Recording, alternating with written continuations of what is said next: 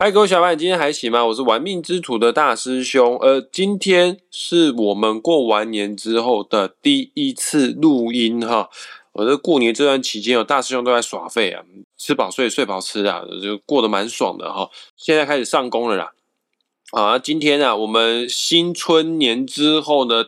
第一档节目第一次录音呢，我有邀请我的八字老师张平老师来到玩命之徒的节目，跟大家分享八字相关的智慧哈。哦，这个我也不知道今天张平老师要跟大家分享什么样的内容哈。那事不宜迟啊，我们现在欢迎张平老师。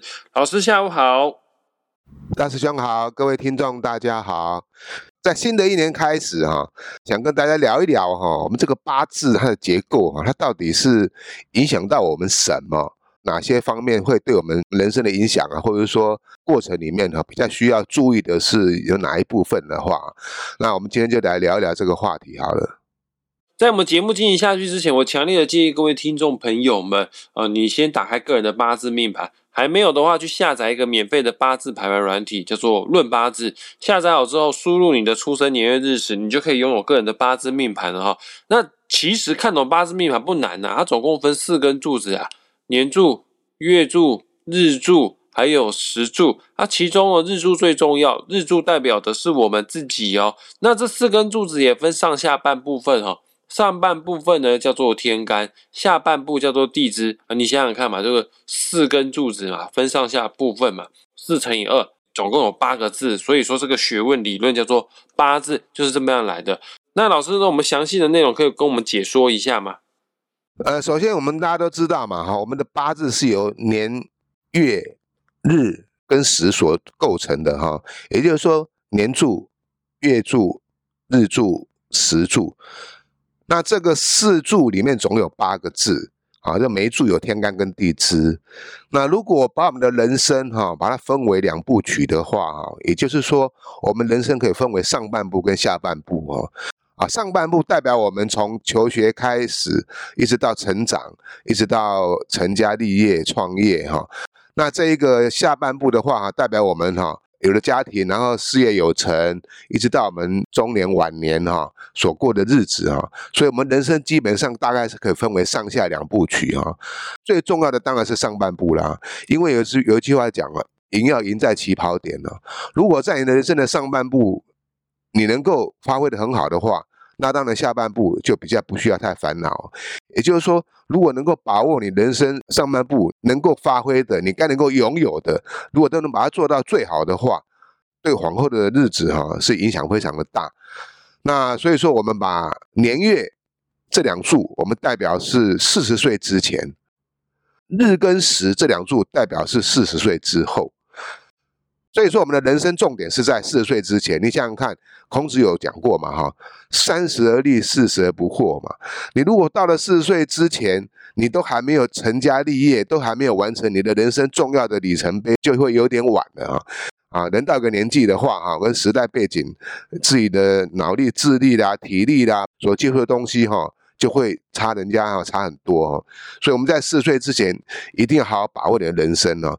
到底什么事情是对于我们影响最大的？我们要如何去驾驭它啊？这点就非常的重要。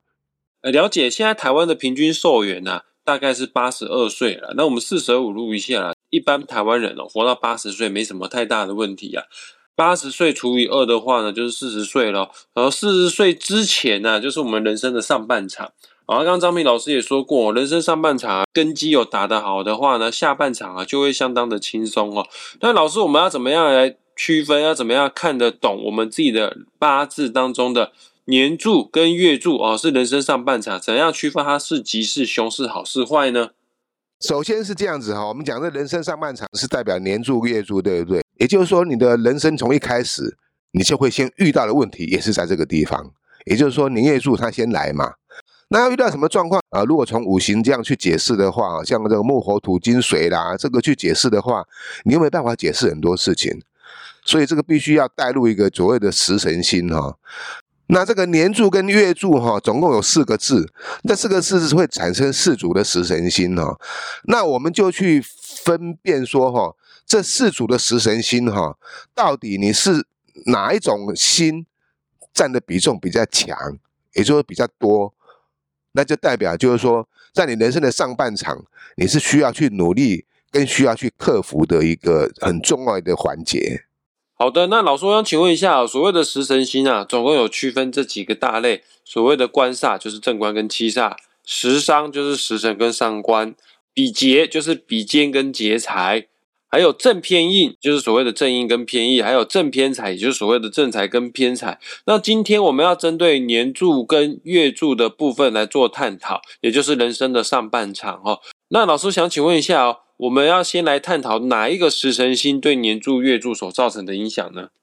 我们这样讲好了，就是说哈，以哈年柱跟月柱哈出现两颗以上哈，因为出现一颗那就不算什么，那两颗的话就占了一半的力量了，所以每出现以两颗为主这样子。那我们现在就是从这个年柱跟月柱哈来区分哈，到底啊你这个人生的前半场哈需要注意的跟需要努力的部分哈。首先我们要先了解到年柱跟月柱总共有四颗星。以占两颗位置为主哦，因为你只有一颗一定不够强嘛，因为总四个四颗嘛，也就是说这四颗星里面，你出现有两颗是重复的，代表它的力量是比较强的，它会影响你的人生的上半部哈。那我们今天就先从这个官煞星开始哈。那官煞星讲的就是正官或者是七煞，不管你在年柱跟月柱，不管是天干或地支，只要有出现正官或七煞。出现两颗星的话，就代表说这个官煞的力量哈，是在你人生的上半场哈，是占一个非常比重非常的强，对你就有它所要的意义，跟你需要去努力克服的地方了。了解，刚刚张平老师有说过，因为年柱跟月柱总共有四个格子啊，有四个字啊，啊，如果你四个字当中啊有两个是正官或七煞的话，那代表说你人生上半场啊正官七煞的磁场影响力比较深远，比较严重哈。其中八字的地支啊，稍稍的有点复杂，因为地支啊通常蕴藏的不止一个五行，换句话说呢，它可能会蕴藏不止一个食神星哈。A P P 排盘软体当中的地支里面，假设有藏三个食神星的话，以上面的那一个为主。呃，举例子来说好了，呃，这个大师兄啊，其中有一根柱子啊的地支啊，上面写七煞、偏财、食神。这个地支蕴藏的三个食神星哦，请这个三个食神星当中的最上面的那一个来做代表为主就对了哈。那老师，那正官跟七煞他们坐镇在年柱跟月柱比重那么的高，它对我们的人生造成什么样的影响呢？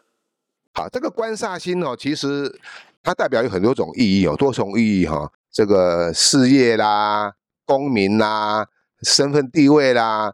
还有包括一些官送啦、是非啦，还有健康方面哦，其实都是代表是官煞。但是四十岁之前呢，大部分呢，百分之九十几以上的人呐，我们都是身强体健嘛，都是年轻的时候啊，正是活力正旺盛的时候。所以说，这个官煞的意义哈，用在这个年轻人的身上哈，它代表的就是一种事业心跟公民心。也就是说，如果说你的年柱、月柱哈有出现官煞星的话哈，那要么就是说书读得很好啊，很很聪明，事业工作也非常的努力，那代表就是说你这个人求好心切，是一个非常认真负责任的一个人呢。当然这个是好事哈，可是啊，可是如果说了啊，如果说这个力量太强的话，也许有些人是有三颗或四颗，也许四颗都是也不一定哈。它反而会成为一个压力，因为我们八字讲的就是说，哈，以取其中庸之道，哈，太过之与不及都不是好事，哈。你两颗是可以刚刚好，可是如果三颗四颗就有点压力太大了，代表说这个官煞力量性太强了，你可能做什么事情呢，都是啊无法能够自主，甚至你会被环境所迫，哈。包括说读书啦，很努力读，可是却读不好；工作呢，很努力工作啦，可是工作却做不好。所以这个也是有适得其反的效果哈。基本上不管如何哈，在四十岁之前，如果有两颗的官煞星的话，你要如何去调试你自己，如何去能够承受这个压力哈？你如果能够好好的面对这个官煞星，也就是说能够面对这个环境的改变跟着环境的压力的话啊，那你就可以成就一番事业，对于你下半场可以过一个很安逸的生活。那如果说你这个上半场你就已经饱受这个官煞星的压力太强的话，那你这个人生的下半场。那必然会过得比较辛苦，也就是说，这个官煞星呢，它影响到我们人生上半场的成就啊。那如果说你上半场做得好的话，那当你人生的下半场就过得快乐嘛。了解，老师，我们已经知道正官七煞对我们的事业跟工作所造成的影响。那除此之外呢，对我们的命格来说，还有什么样的改变呢？因为官煞星哈有一个意义，它代表是女命的这个夫星呐哈。也就是说，如果是女生呐，如果你是女生的话，如果你的年月柱有出现两颗以上的官煞星，那代表你这个婚姻会比较早熟，感情会生发的比较快。通常哈会在三十岁之前就遇到你喜欢的对象而结婚哦。刚讲过嘛，两颗是刚刚好，三颗也许太强。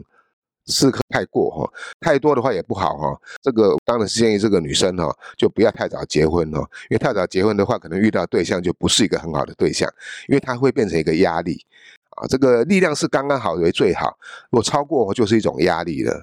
那如果对男命来讲，那就就事业心呐，事业心呐。官煞星如果有两颗的话，哈，那代表你可事业工作可以承担的驾轻就熟。超过两颗以上有四颗的话，哈，工作压力又变得太大了。句话讲，为中年灰心哈上志哈，也就是说，人生上半场如果遇到太大的压力的话，那会打击到你下半场哈。所以有时候不要给自己太大压力哈，啊，能够试着去调试它是比较重要的。了解，我们刚刚是针对了你的八字四根柱子当中的年柱，还有月柱、正官七煞这两颗星的比重比较高的人，对你人生上半场啊，会造成什么样的影响？这是一系列节目哈。那我们往后的节目内容啊，也会针对正财偏财啊、正印偏印、比肩劫财，或是时辰伤官来做更详细、更深入的探讨哈。那就请大家再期待一下下喽。对了，张平老师的春季班即将要招生了，我也会把张平老师的网址连接啊放在本集节目的下方。有意愿学习八字，成为大师兄的学弟的话呢，你点击网址，你就可以找到张平老师了哈。